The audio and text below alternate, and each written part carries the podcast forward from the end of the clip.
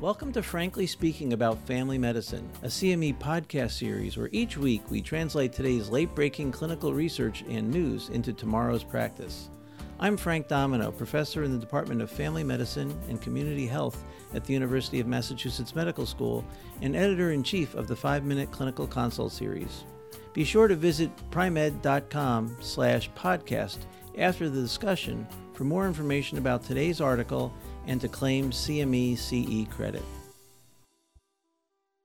You just finished your required office training, but today it was on something different, telemedicine visits. As a provider, you were not too excited about this topic initially, but now you think there could be some positive aspects for your patient. Your first patient today is Ed. He's seventy-two with type two diabetes, hypertension, a widower, and a veteran. He has struggled in the last year and missed some appointments due to transportation issues and timing of the visits. Could telemedicine be a better option in the future for Ed? Hi, this is Frank Domino, and joining me today is Jill Terrien, Associate Professor and Director of the Nurse Practitioner Programs at the University of Massachusetts Medical School's Graduate School of Nursing. So you're ready for some T V time, Jill? I am, Frank. Wow. So um, this was a very interesting article that talks about some of the thoughts and some of the activities that's occurred with telemedicine and telehealth. Can you help put some structure around this? What is telehealth and how is it changing uh, primary care utilization? Well, we're going to talk about a survey that, you know, kind of led to this discussion. But if you think about it, telehealth is, is not new, um, but the way we deliver it is. Uh, we've been doing telephone visits with our patients for decades, right? And so, and that's, you know, we're talking to the patient, we're not examining them, uh, and we're not visualizing them. So now we have uh, video visits that can be done through a mobile app, a computer, um, you know, and so that is changing the face of primary care, or could in the future. Mm-hmm. No, and, and I think you're you're absolutely right. I, I don't think Alexander Graham Bell's second call was to his doctor or her doctor. Um, but can you talk a little bit about um, what this article says about who's using it and, and um, why they're using it? Yes. So basically, a very large health system out in the Pacific Northwest put this in their electronic health record. They basically linked, you know, inpatient and outpatient all together so that, you know, it's great that there's ease of information and there's no downtime in finding out, you know, what the patient has done within the healthcare system. So they offered about, you know, thirteen hundred patients uh, a chance to uh, utilize mobile visits. And it could be, as I said, through the computer. It could be through an app that they had on the E H R. Um, And about eighty percent of the people took them up on that and said they would do it. Out of that eighty percent, there was a little bit less that actually did do the visit via the telehealth. So what they found is that um, the younger demographic, those under the age of fifty, um, were the highest utilizers of this option. Mm-hmm. And there were a percentage that did not go through with it. Um, but what they found is is that um, the reason that they had, um, that they wanted to have for the visit is that it was convenience. Convenience was the number one. eighty-seven percent of the participants said convenience was the number one reason. And then um, they were happy that they were seeing their primary care provider. This was not, you know, some a new patient visit or anything. These were established primary care patients with a provider. I thought it was pretty interesting that convenience was, was the, the most common reason, but my thought was, oh, this is some person who didn't want to take time off of work. When you drill down on the data as to why people preferred it, it was often because they had complicating fit factors, as they had to take time off of work or they had to get someone to drive them there. In fact, two-thirds of the people said that they generally needed to make arrangements to come into the office and that this form of healthcare delivery resolve that issue. I thought that was that was that was very very impressive.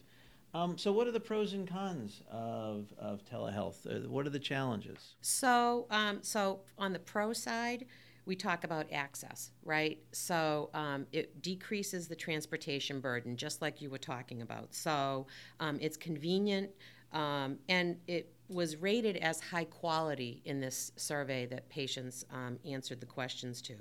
Um, and that out of, as I said about the provider, they were able to actually see their own provider um, in this telehealth visit. Um, the other thing that benefits not just the patient, the providers had high satisfaction with this. So that is another benefit. Challenges um, is that um, technical issues. So that was not talked about, you know, like in this study um, per se, but technical issues such as troubleshooting on both ends of the spectrum, the provider not having access or the, you know, the interruption of the service during the visit, that could be a problem. So you have to have good support technically in order to carry this out. Interestingly, I would have thought people were going to be concerned about disclosing private information. And and that didn't seem to be an issue in the survey. So that, that was pretty interesting. Well, uh, so let's talk about that a second, because um, one of the reasons that was rated about half of the people that participated is they felt more comfortable disclosing sensitive information to their provider. Digitally in this, rather than digitally in person. rather than in person. Interesting. Um, the other things were, the, the other challenges that this population stated, um, there were some, you know, people that said they would participate and then didn't. forty percent of them said they really wanted an inpatient patient, in-person visit, that they felt more comfortable with that. They really weren't comfortable with the video visit. The other thing is they were concerned about what their surroundings would look like on the video.